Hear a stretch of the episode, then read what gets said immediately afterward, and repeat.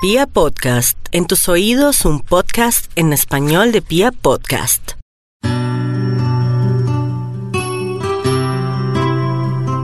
Hola amigos de Literata, soy Angie Reyes y hoy estoy reunida con un grupo de personas maravilloso. Y es que son representantes que están vinculados de alguna u otra manera con instituciones de educación superior que en Bogotá están dictando programas de posgrado enfocados en la escritura, enfocados en la escritura literaria y creativa. Entonces, en primer lugar tenemos a María Paz Guerrero de la Universidad Central. Ella trabaja en la maestría de creación literaria. Hola Angie, muchas gracias. Tenemos también a Andrea Salgado de la Universidad Nacional, que trabaja en la maestría en escrituras creativas. Hola, ¿cómo estás Angie? Y a Giuseppe Caputo del Instituto Caro y Cuervo, que trabaja en la maestría de escritura creativa. Así es, muchas gracias por la invitación y un saludo a las compañeras. bueno, entonces ahora, pues sí, queremos hablar de estas maestrías, las tres son maestrías. Y lo primero que quiero preguntarles es sobre los nombres, porque inclusive ahorita fuera de micrófonos estábamos hablando, bueno, pero ¿y este por qué se llama así? ¿Esta por qué se llama así? Porque claro, la de la nacional es eh, plural, eh, la de la Cuervo es singular, y pues la central es enfocada en la literatura. Entonces, si cada uno de ustedes quisiera de pronto responderme, estaríamos todos muy felices. Creación literaria es el nombre que tiene el programa de la Universidad Central que tiene un pregrado. Eh, hasta hace poco es el único pregrado que hay en creación literaria en Colombia. Mm, tenemos también una maestría y la idea es trabajar, eh, digamos, pues el concepto de creación, eh, cómo crear un texto literario. Eh, y en ese concepto de creación tenemos pues una división en géneros, trabajamos por géneros, tenemos eh, la línea de narrativa, tenemos la línea de ensayo, tenemos la línea de poesía y ahora en la maestría tenemos además eh, una línea de literatura infantil y juvenil. Em, porque la maestría ahora va a tener especializaciones en cada una de las áreas. Es decir, que el estudiante cuando se inscribe decide en qué área se quiere especializar y hace una maestría con ese énfasis. Esto es nuevo. Eh, y la creación literaria se trabaja en la universidad eh, teniendo en cuenta como tres ejes. El primer eje es un eje de conocimiento de la historia del género. Eh, se hace un recorrido por los principales paradigmas de ese género. Tenemos otro espacio que es el espacio de los recursos de la creación y ahí entonces se trabajan eh, como laboratorio de formas. Y después tenemos un espacio de composición en donde ya se trabaja el texto, como la llegada al texto, y, y, ese es como, como un, digamos, hay una metodología que está pensada transversal con estos tres ejes para cada uno de los géneros. Ustedes tenían antes una especialización. Esa especialización ya esa, especialización se cerró porque, porque eh, la maestría, digamos, se propuso que la maestría abriera los énfasis. Entonces, no, digamos, la idea es que haya prácticamente pues la noción de cuatro especializaciones, ¿verdad? Dentro de, dentro la, de la maestría. Entonces, quien quiera eh, inscribirse a la maestría en creación literaria, puede, digamos, pensar en que va a salir eh, teniendo una experiencia de escritura eh, con relación a su género que lo va a llevar a producir una obra y a profundizar en ese género. ¿Y cuántos, cuántos énfasis puede escoger el estudiante? ¿Uno? Uno El, el estudiante cuando se inscribe dice yo quiero estar en el énfasis de eh, narrativa, poesía, ensayo, literatura infantil y juvenil. ¿Y lo hace desde el principio? Desde el principio. Ok. En la entrevista. Sí, en la entrevista. Ok, se lo debe tener bien claro, así que muchachos, si están pensando en inscribirse, antes decidan cuál es el género en el que van a profundizar. Muy bien, Andrea, Cuéntanos tú. Bueno, el programa se llama Maestría de Escrituras Creativas porque tiene distintos, eh, pues distintas posibilidades. No solamente eh, está la posibilidad de la, de la escritura narrativa, de la, de la literatura narrativa, sino que también está el énfasis de dramaturgia, el de poesía, que está en literatura, pero bueno, poesía, y también está el de guion, entonces, por eso es que se llama escrituras creativas y no se llama creación literaria, porque tiene pues estas otras, estas otras posibilidades. En el programa de, de, de narrativa, yo soy profesora del programa de narrativa, hay unos ejes también, son tres ejes, uno se llama estructuras, estructuras es básicamente pues entender como el texto desde eso, desde la construcción, desde la estructura. Eh, está la, otra que se llama eh, teoría y teoría es un poco como paradigmas, es un poco como un viaje por, por la historia de esos géneros específicos, por la forma que ha tenido, por la evolución que ha tenido. Y hay otro que se llama taller. Y taller pues es la clase donde los estudiantes comienzan a desarrollar desde primer semestre el proyecto con el que llegan. Y ese proyecto, pues, es un proyecto poético, un proyecto narrativo, un, un proyecto de, de, teatro o un proyecto de cine. ¿Y ese proyecto es una obra que proponen? Ese proyecto es una obra que se comienza a trabajar desde el inicio. Ellos llegan con una propuesta. Eh, lo que ocurre generalmente es que esa propuesta, pues, es como todas las propuestas, es simplemente un, boceto y desde el primer día nosotros, el profesor que está con ese estudiante, comienza a trabajar de la mano de él tratando de entender qué es lo que quiere sacar adelante eh, y a medida que va avanzando, él va cambiando de profesores, o sea, tiene un profesor en taller 1, en taller 2 tiene otro, y para taller 3 y 4, si lo decide, se queda con ese mismo profesor que es el que está guiando ese proyecto hacia, digamos, hacia el final, a tenerlo ya, ya listo. Y también escoge solamente un énfasis. Sí, claro, ellos escogen si van a hacer narrativa o si van a hacer poesía o si van a hacer dramaturgia o si van a hacer cine, que son esas, esas posibilidades y dentro de eso construyen. Pero digamos que el énfasis de, de la central es como el énfasis en literatura infantil, ¿cierto? ¿Eso es del que te estabas hablando, del énfasis? ¿no? Es uno no, no, es, es eh, digamos que la transformación de la maestría ahora tiene que ver con que puedes tomar un énfasis digamos, en ensayo o en literatura infantil y juvenil, ah, además del de narrativa y poesía que siempre estaba eh, propuesto. Sí, no hay énfasis ahí, pero sí hay una serie de, de, de, clases adicionales que se dictan semestre a semestre, que son estas clases electivas en las que se trabaja algo. Entonces, ahora, por ejemplo, eh, el semestre pasado estaban trabajando Shakespeare con Carolina Sanín y ahora están trabajando tragedia griega, pero también hay otras clases de periodismo y literatura que son clases que están ahí, distintas clases para trabajar eh, un tema específico. Esas también están semestre a semestre. Giuseppe. Bueno, sí, el programa de la maestría en escritura creativa del Instituto Caricuervo eh, parte, digamos, de la tensión contemporánea entre literatura y contenido escrito creativo.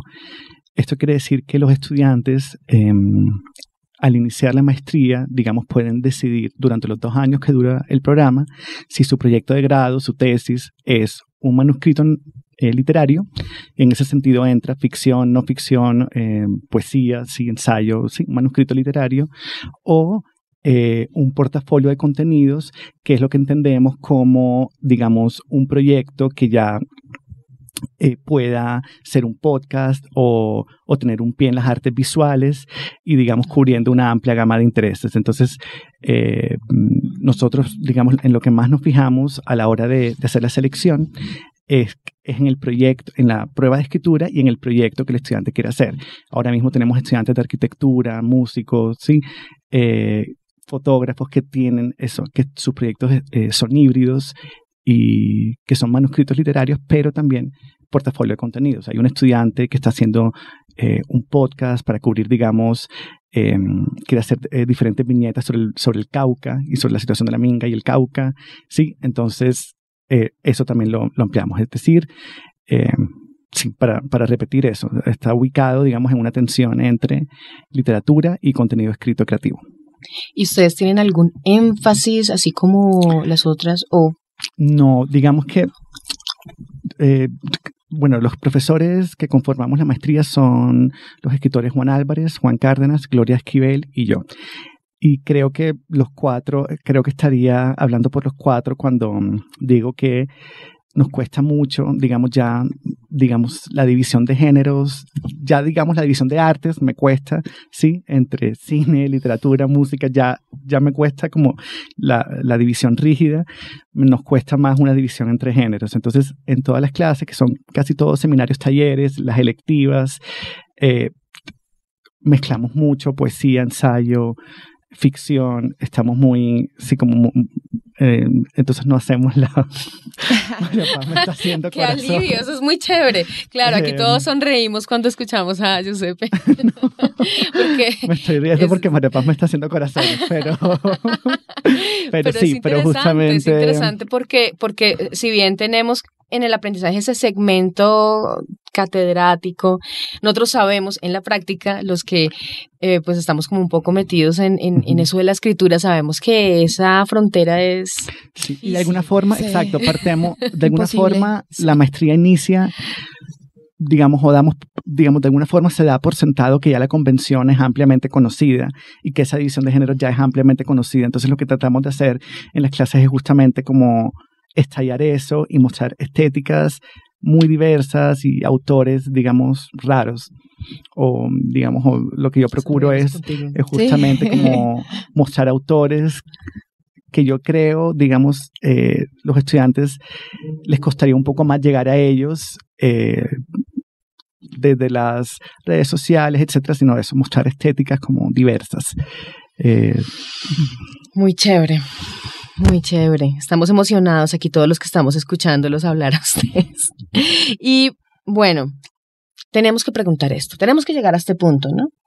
Todo el mundo habla de lo mismo cuando hablamos de una maestría en escritura o en creación eh, literaria y es y me lo preguntan a mí y yo me he encontrado con este con esta inquietud y con esta digamos incluso a veces crítica eh, escepticismo muy grande en el mundo editorial Aquí cuando vienen editores, cuando vienen autores, sobre todo en el mundo editorial hay como un escepticismo muy grande. Dicen, es que uno no puede aprender ni enseñar a escribir, ¿no?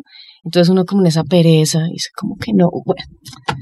Claro. Sí, como no se trata de eso. No se trata de eso, exacto. Entonces, eh, hablábamos también antes de entrar aquí al estudio que durante mm, cientos de años hay universidades que llevan dictando danza, que llevan dictando artes plásticas, y nadie lo cuestiona.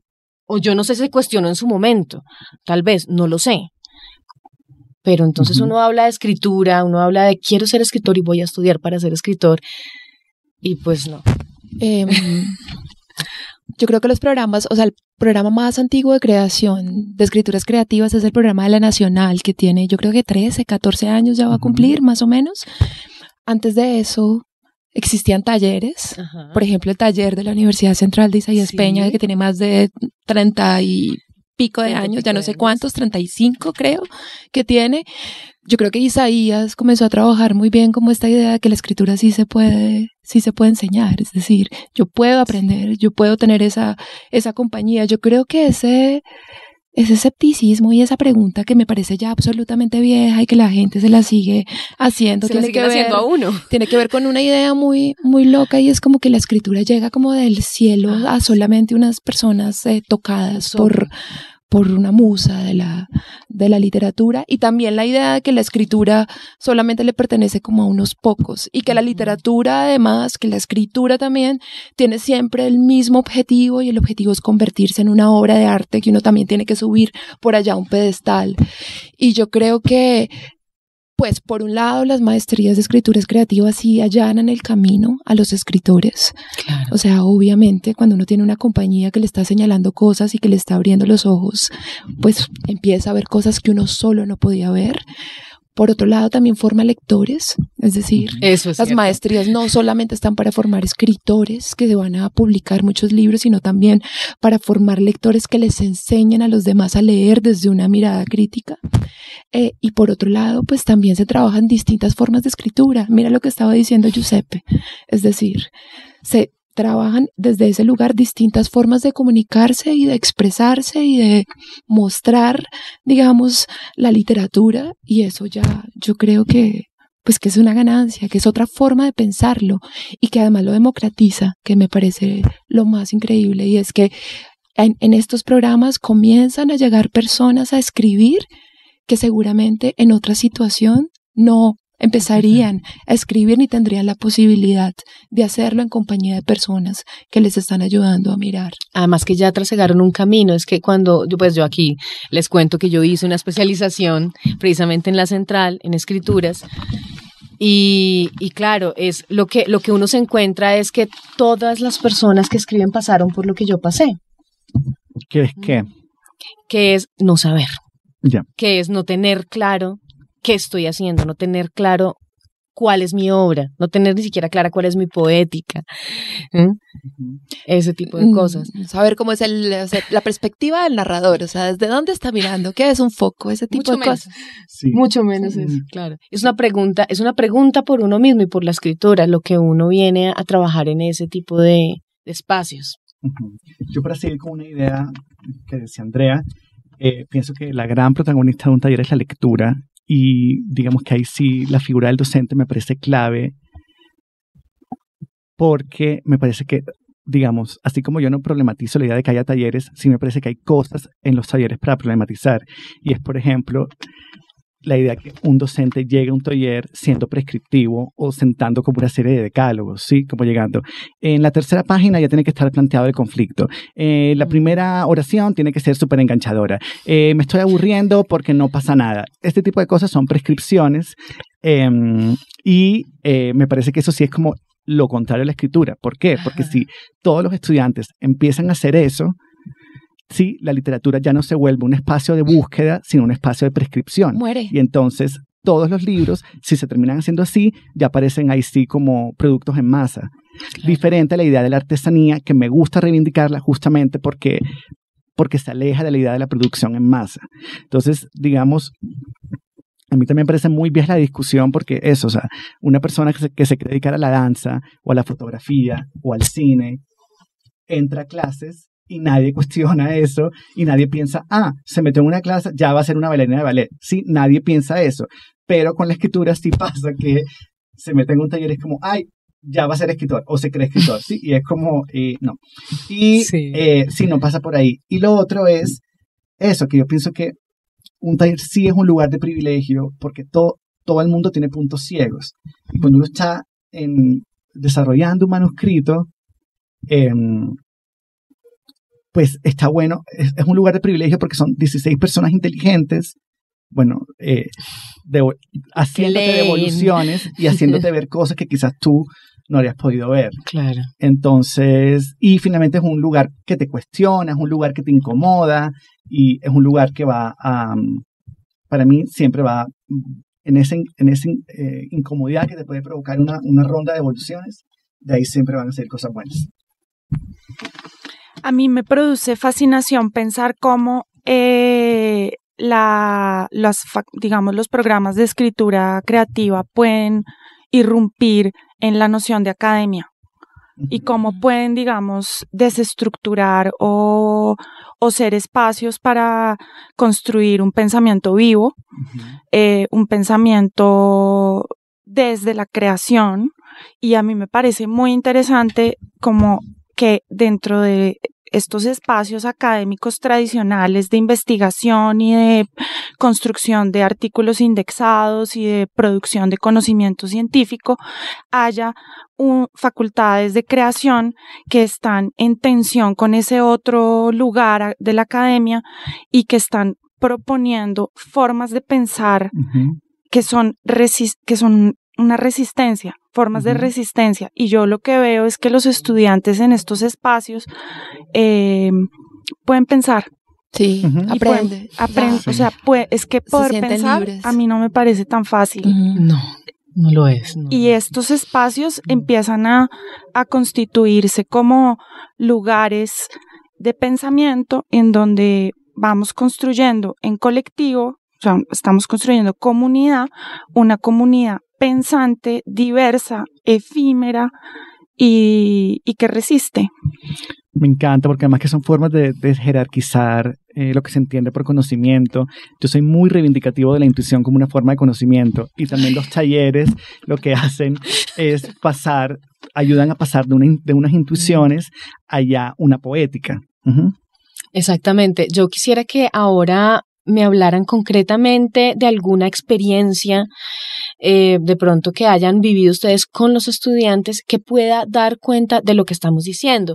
Porque de pronto ahorita uno de nuestros oyentes está diciendo, no entiendo, no entiendo de qué están hablando. Entonces, si pudiéramos hablar de pronto de una experiencia. De una clase. Una clase, sí, o, o- o- con un estudiante, o de alguna obra que salió, no sé.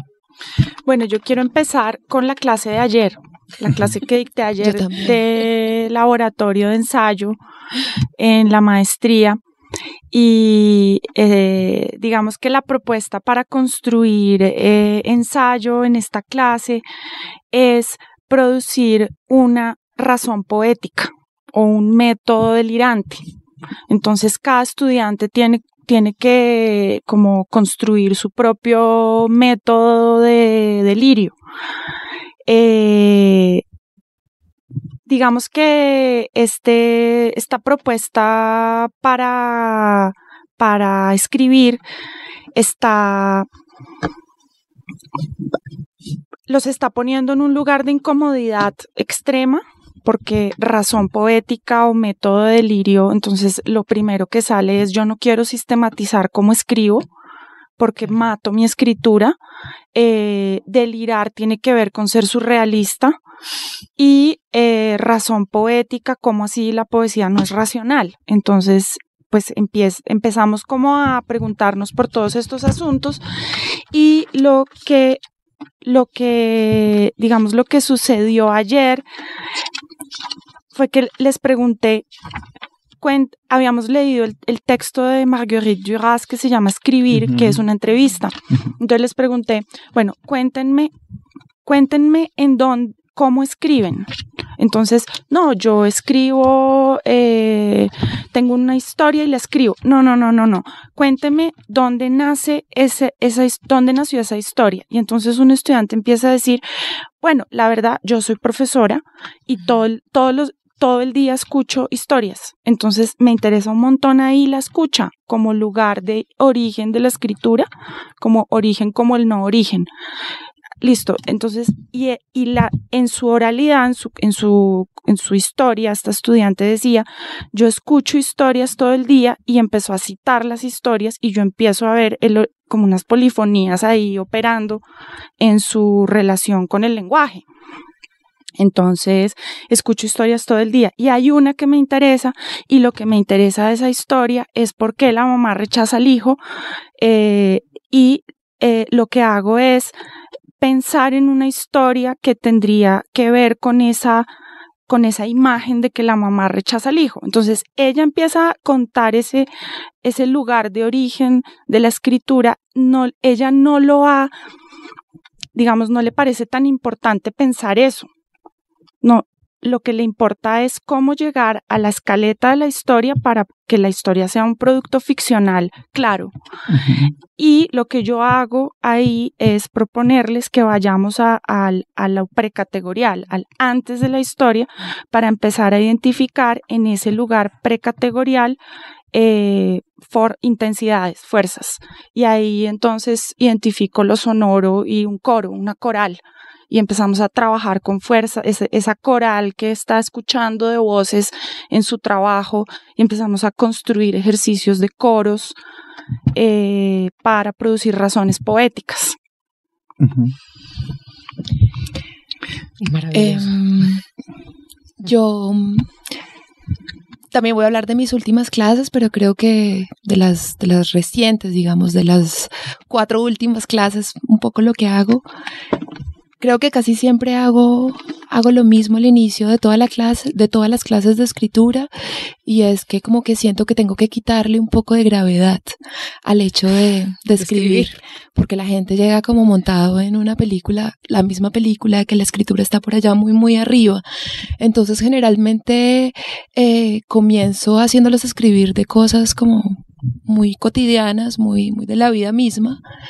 Última, eh, ahora en estas últimas dos, en estas últimas clases que te digo, comenzamos leyendo eh, especies de espacios de, de George Perec y comenzamos a hacer un juego de pensamiento y de clasificación del cuerpo para que ellos empezaran a escribir sobre alguna parte de su cuerpo. Entonces los estudiantes comenzaron a escribir historias que tenían que ver con su nariz, con su ojo, con sus tetas, con sus rodillas y a partir de ahí empezar a, a, buscar la historia. Al mismo tiempo estábamos leyendo eh, Los errantes de la novel de Olga Torkashuk y ahí también hemos, hemos hablado muchísimo sobre o sea, yo parto de los libros. Los libros, de la misma manera que estábamos hablando ahora, los libros son pues precisamente mi único material. O sea, nosotros nos enfrentamos al libro, miramos el libro, lo leemos y, descubrimos ahí qué son esas formas y qué es lo que nos está diciendo. Olga nos está hablando sobre, sobre la línea, sobre la línea recta, sobre una especie de lucha que está emprendiendo en contra de esa línea recta como estructura que va inicio, nudo, desenlace, como esa forma prescriptiva. Y, y entonces también hemos estado trabajando en relación a, esta idea de esta línea, de esta línea, no de la línea recta, sino de esta posibilidad también de escribir a partir de estos fragmentos y seguimos explorando el cuerpo en fragmentos. Y digo, inicio por lo general así, porque así les quito un poco de peso a estas personas que llegan a escribir. El peso, por un lado, de sentir que tienen que inmediatamente construir cuando están escribiendo narrativa puntos de giro, ¿sí?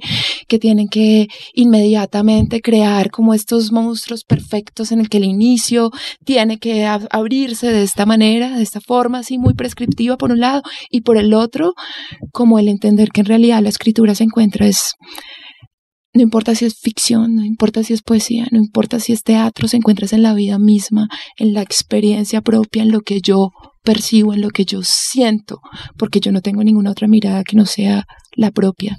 Sí, por ahí.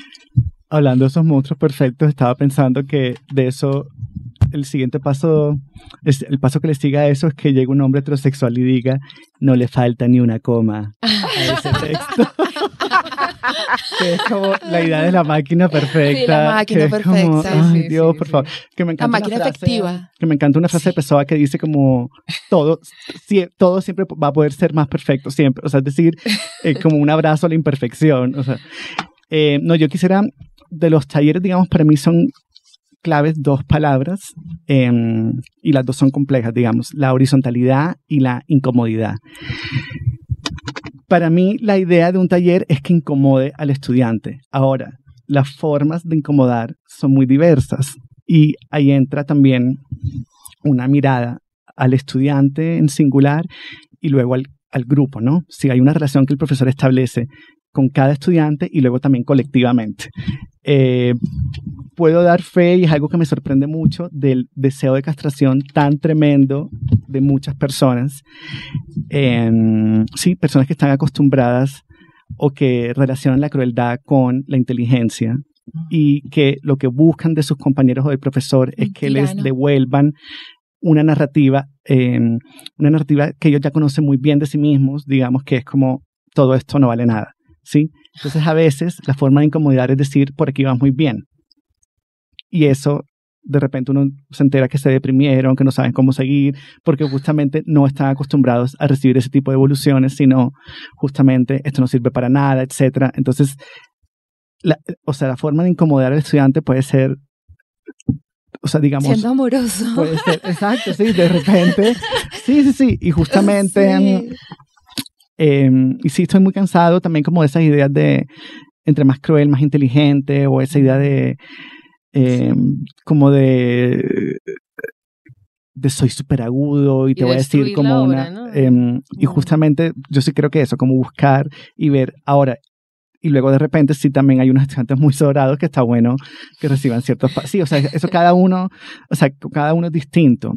Y también, digamos, yo, por ejemplo, yo soy como mucho más cercano, más afectivo, etcétera, pero de repente hay una ronda en que sí voy como cortando cabezas y, quedan como de repente desconcertados porque es como, uy, no me esperaba, como ya veníamos como muy tranqui y de repente, pra, como, o sea, son formas distintas, o sea, como en cada grupo es distinto.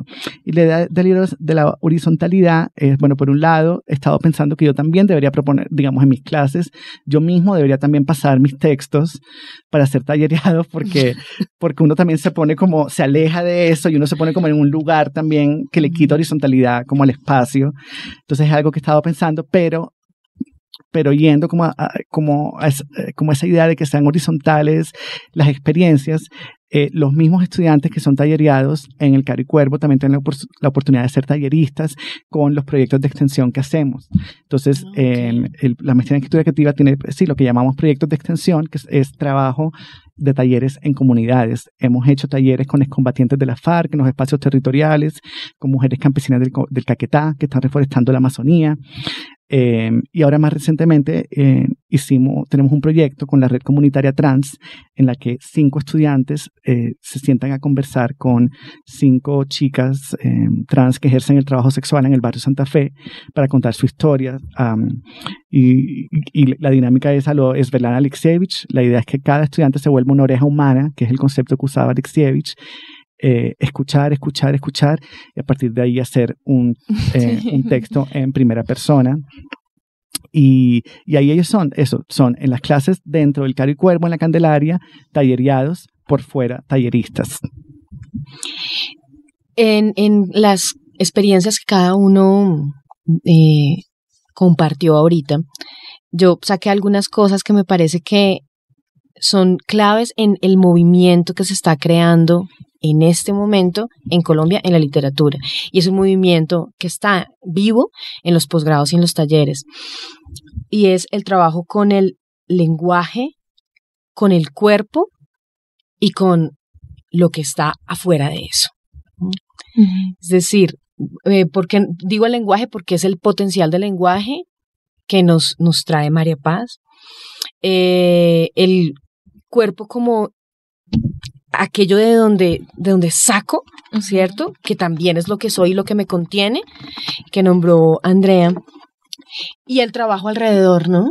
La comunidad. Y no solamente la comunidad hacia afuera, sino los mismos escritores de lo que habla Giuseppe. Entonces, quiero resaltar esto eh, para que nos demos cuenta que no es algo académico, es mucho más allá de lo académico, es realmente algo artístico. O sea, este trabajo que se está haciendo en estas instituciones de educación superior es una creación de un movimiento artístico. Entonces, vamos con la siguiente pregunta. Ahora, quiero que me cuenten la dificultad, el problema. La dificultad y el problema que ustedes ven. Eh, digamos que escuchando a mis colegas y pensando en la oralidad que es tan em, arriesgado. Eh, es muy interesante que en los espacios de creación eh, me, gusta pensar que, que la clase es un espacio de creación Mm, más allá de un poco en, la línea que ustedes han comentado de la, del, del, producto de la obra, de la llegada a la obra literaria de un género específico, es un espacio de creación y, estas, digamos, experiencias que estamos contando, pues van, van configurando cómo sucede ese espacio de creación. Me gusta eh, pensar que en esos espacios de creación tenemos que proponer eh, formas de mm, interrumpir la razón, eh, producciones de intuición, experiencias desde el cuerpo, mm, ignorancia, formas de ignorar, formas, métodos para balbucear, para escuchar. Eh,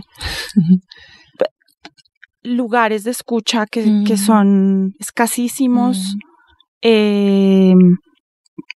Desterritorializarse, es muy difícil.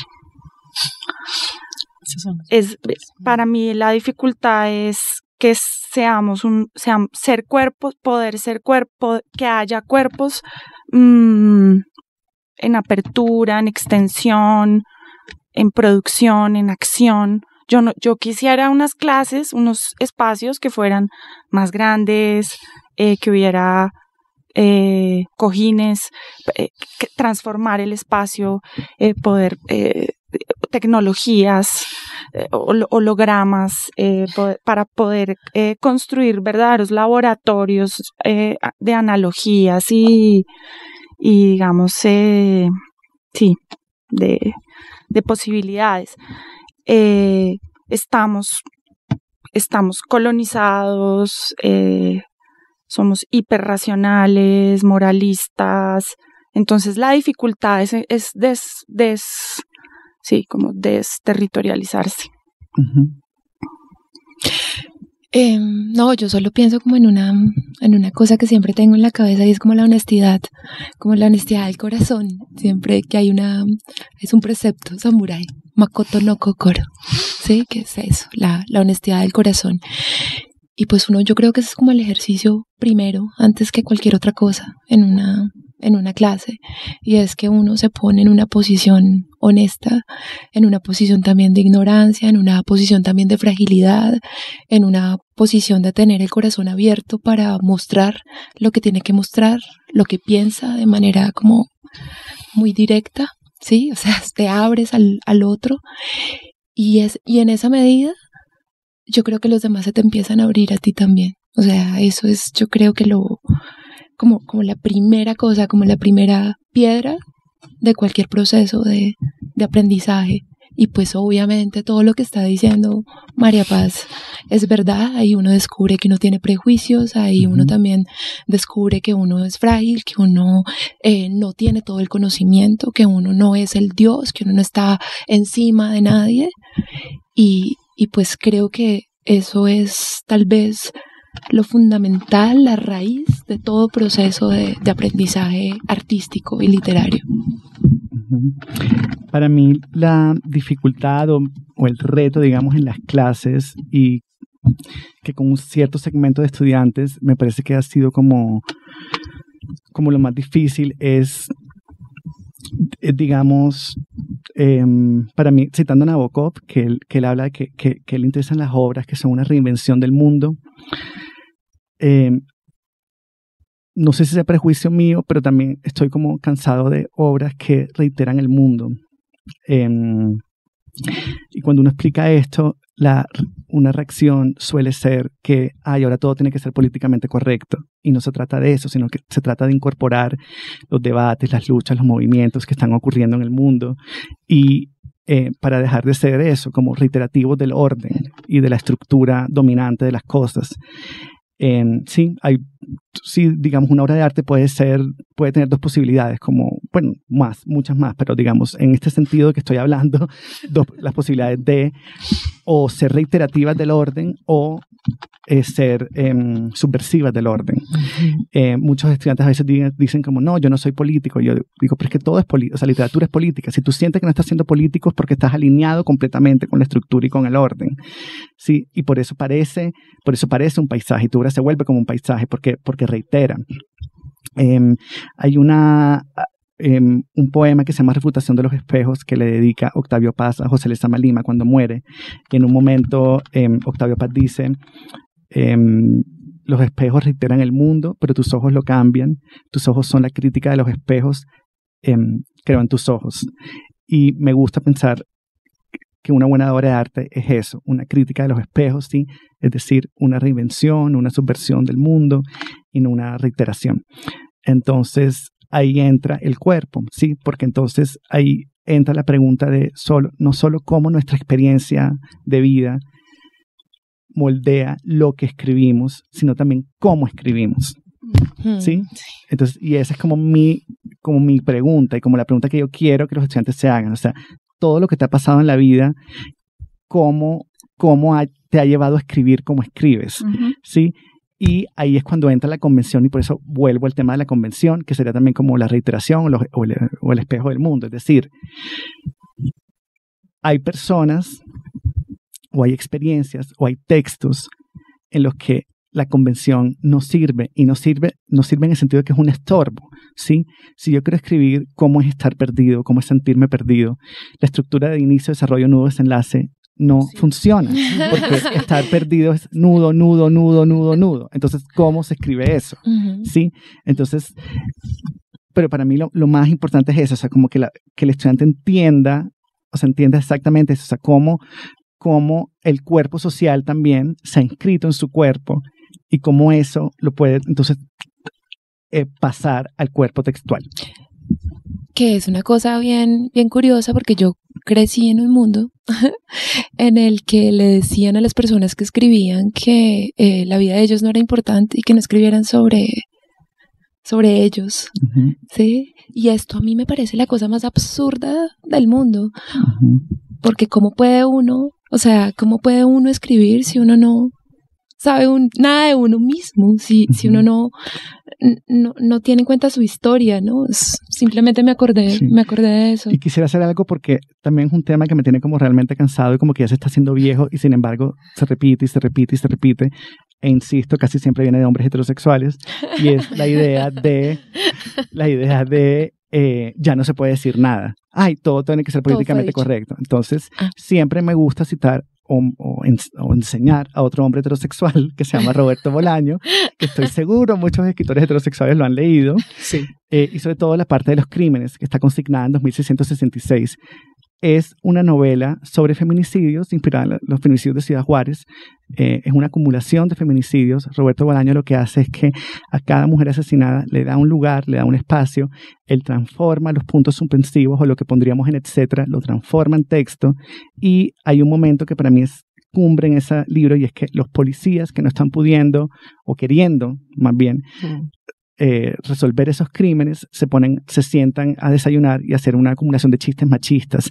Y ese momento es, o sea, es, una novela explícitamente feminista. Es una novela llena de personajes machistas, pero que no es machista. Entonces, cuando dicen, ay, es que ya no se puede decir nada, es no. O sea, nadie está diciendo eso. O sea, es decir, un libro, por supuesto que puede tener personajes homofóbicos, machistas, racistas, etc. Es distinto a que la visión del libro sea así. ¿Sí? Y, tengo otros ejemplos recientes que acabo de ver maravillado, la serie Sex Education.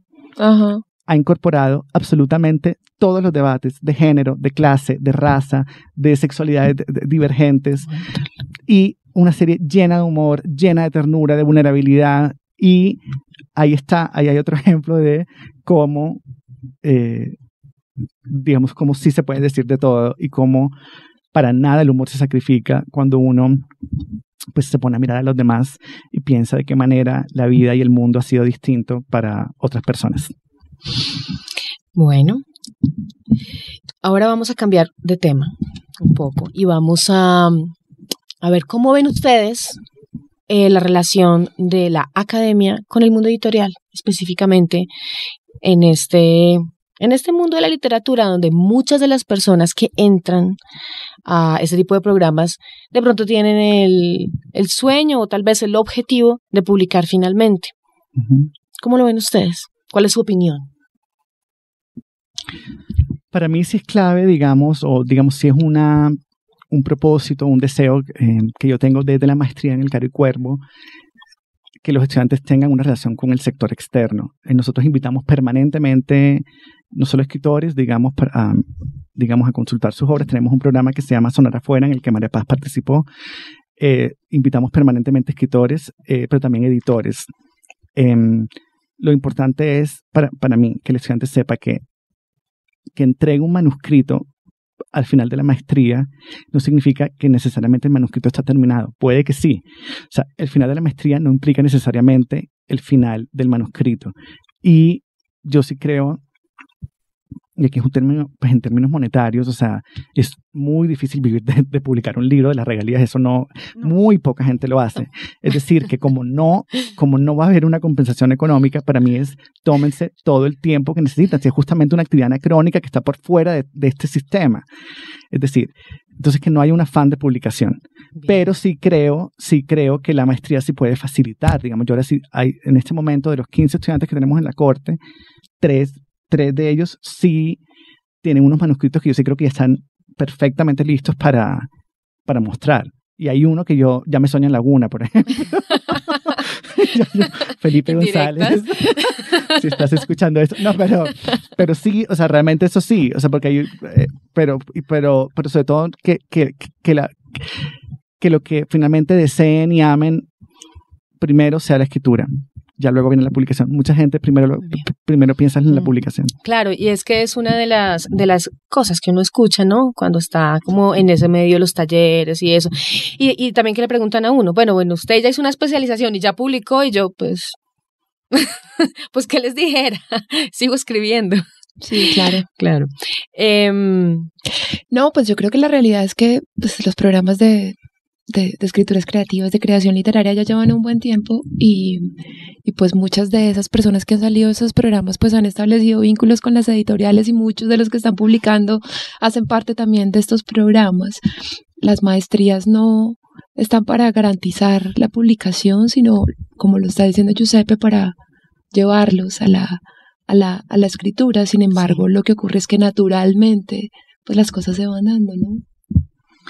Yo tengo el caso en el pregrado de, la Universidad Central que los estudiantes que se gradúan, hay un grupo, por ejemplo, que está haciendo un colectivo de editorial independiente y están publicando sus tesis eh, en una dinámica Además, mm, se leen entre ellos, ya son eh, egresados, y se editan entre ellos y hacen publicaciones de 50 ejemplares para empezar. ¿Son los de la otra raya del tigre? No. Eh, la otra raya del tigre todavía no tiene editorial. Están haciendo un periódico, digamos, como publicación. Estos se llaman Senda Relámpago. Mm. Y llevan tres, llevan dos poemarios publicados. Eh, están preparando el tercer poemario y, tienen ese proyecto y bueno, está por ejemplo otro tipo de estudiantes que lo que hacen es concursar y efectivamente se ganan los concursos, eh, sí. se los ganan. Eh, sus manuscritos, incluso antes de, de, graduarse.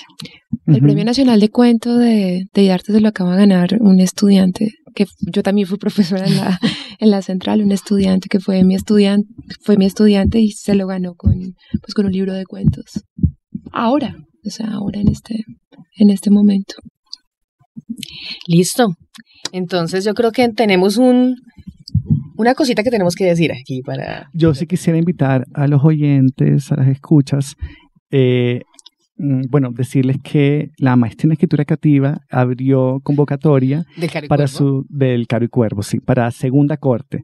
Estaremos recibiendo sus aplicaciones hasta el 24 de abril y toda la información está en www.caroycuervo.gov.co y estaremos los profesores y yo eh, muy contentos de, mm, de, de leer sus aplicaciones. Súper. Pues la verdad yo sí voy a aplicar, les cuento, me voy a meter y vamos a mirar a ver si lo hacemos. Claro, chévere, ¿por qué no? Y quiero que cada uno de ustedes me diga sus redes sociales eh, para que también aquí pues los sigan, porque eh, los que escuchamos este podcast sabemos que ustedes son escritores también. Aquí tenemos eh, al autor de Un Mundo Huérfano. Andrea Salgado también hace un par de años sacó eh, La lesbiana, el oso y el ponqué. Y María Paz tiene un poemario hermosísimo que se llama Dios también es una perra. Entonces, que estamos hablando con docentes que también son escritores. Ellos cuando nos están haciendo un taller, cuando nos están haciendo una clase en la maestría, saben de lo que están hablando porque pasaron por ahí. Y pasan por ahí todo el tiempo. Entonces, cada uno, por favor, cuéntenos sus redes sociales si quieren que los sigan, si quieren que los conozcan a través de ellas. Eh, yo tengo una cuenta de Instagram, María Paz Guerrero Flores. Yo también una cuenta de Instagram, Andrea Salgado Cardona. Yo he estado alejado de redes porque acabo de terminar nueva novela, pero eh, ya me estoy reconectando. En Facebook soy Giuseppe Caputo, en Twitter arroba Giuseppe Caputo C. Eh, y en Instagram tengo que abrir la cuenta porque era lo que, era lo que más me distraía. Bueno, es que las redes sociales son para eso, para distraernos, pero también para encontrarnos. Y yo les recuerdo que mi nombre es Angie Reyes Melo, también me encuentran en Facebook, así se Angie se escribe A-N-G-I e, como la canción de los Rolling Stones. También me encuentran en Instagram y en Twitter.